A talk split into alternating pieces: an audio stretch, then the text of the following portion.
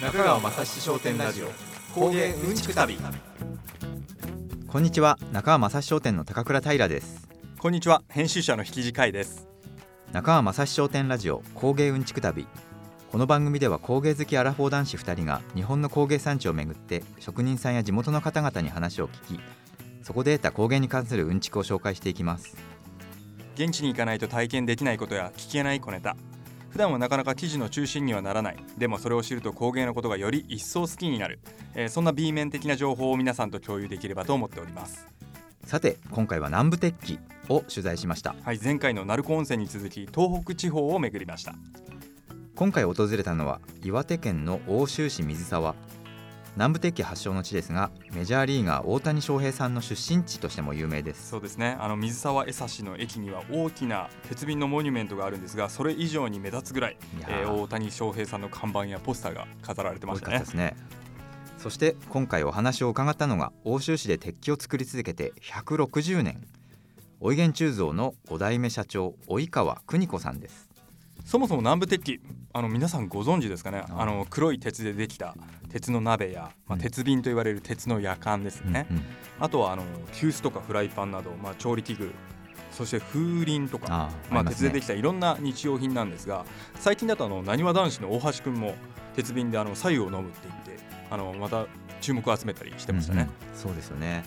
まあ、南部鉄器は岩手県南部鉄器協同組合連合会の加盟者によって作られている鉄器で現在は約70を超える事業所が所属してます、まあ、個人的にはあの南部鉄器っていう、まあ、単語はあの聞いたことはあったんですけど、まあ、持ってはいなかったっていうか、まああのまあ、家にはあの鉄のフライパンあったりあまあ、僕あの、キャンププするのであのダッチオーブンとかはい。あのそういうものは持っていたので、まあ、鉄に対してこう親しみはあったんですが、ええ。まあ、ひょっとしたらまあそれも南部鉄器なのかどうなのかはちょっと、うんうん。そういう意識は持っていなかったんですけど、はいはい。まあ、やっぱそのイメージとしてはこう洗剤で洗っちゃいけないとかまあねやっぱ錆がつかないようにこう、ケアをしなくちゃいけないとか、うんうん。まあ、あとはねあのやっぱ重い、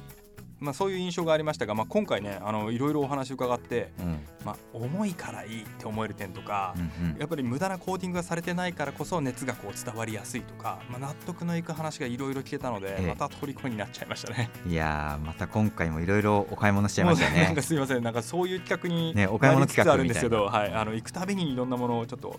気に入って買っちゃったりはするんですが、まあ、はい。その辺のあのリアルなレポートもねあの後々していければなと思っております。はいでは早速あの南部鉄器の歴史について紐解いていきたいと思います。水沢はカルティベート。盛岡はソフィスティケート。現在は南部鉄器と総称されていますが今回伺った水沢の鉄器と盛岡の鉄器とではその成り立ちの歴史が異なるんですよね、はい。それが結構印象的でしたね。あのまず明確な違いはその発祥の時期なんですよね、はいそうなんですよ。おいげんさん含む水沢鋳物の発祥は約900年前の平安時代。当時この水沢エリアで鉄の原料や火を起こす炭が豊富に取れたんです。だから当時の権力者だった欧州藤原氏がうん。滋賀県から鋳物職人を連れてきたことが始まりで栄えていったと言われています、はい、そうですね。一方盛岡の鉄器の歴史は約400年前の1630年あたりから。うんそれだけでもあ500年の差がありますよね。結構差ありますよね、まあ、これも当時の南部盛岡藩の中で茶道文化が急激に広がり7代にわたって茶道を発展させました、はいうん。特に8代藩主利勝年代でいうと1752年から1779年。うん。彼の茶道愛はとっても強くて城内に鋳物場をわざわざ作ったりしたそうです、ということでおいげんの及川さんの言葉を借りると水沢はカルティベイト盛岡は sophisticate と説明されてましたね、はい。 cultivate はあの、まあ、直訳すると、まあ、土を耕すという意味なんですが、まあ、はい。要するに土着文化ということですね、あと sophisticate は、まあ、洗練なので、まあ、茶道を軸に、まあ、洗練された文化として広がっていったというちょっと違いがありますね。そうなんですね、はい。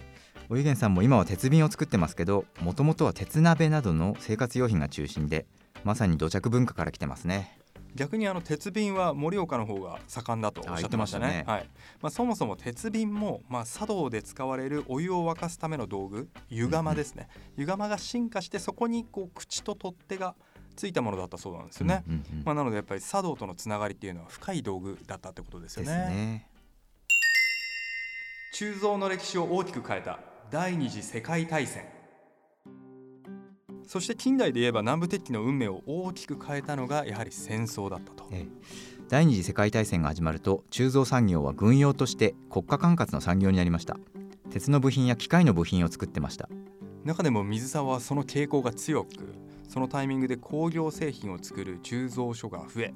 えー戦争が終わった後も工芸品に戻らずマンホールや機械部品、えー車のエンジンカバーなどを作り続けている企業さんが多いそうですね。んんん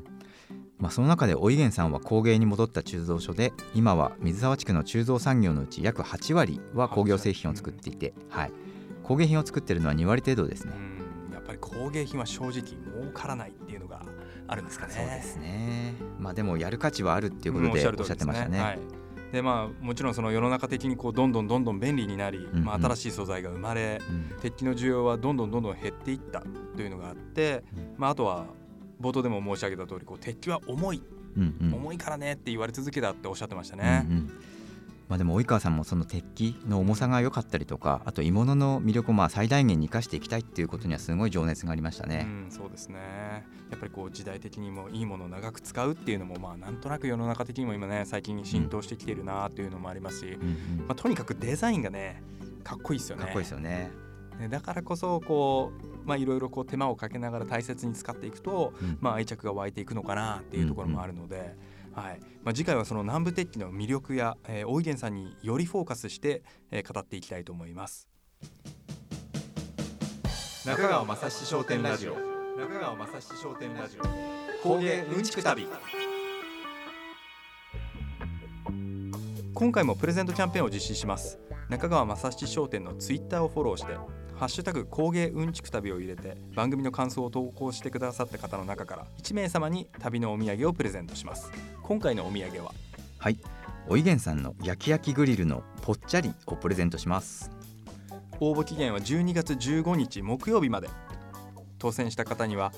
中川正史商店公式アカウントから DM でメッセージをお送りさせていただきますではまた次回お会いしましょう。中川正史商店ラジオ工芸うんちく旅。お相手は中川正史商店の高倉平と編集者の引地海でした。さようなら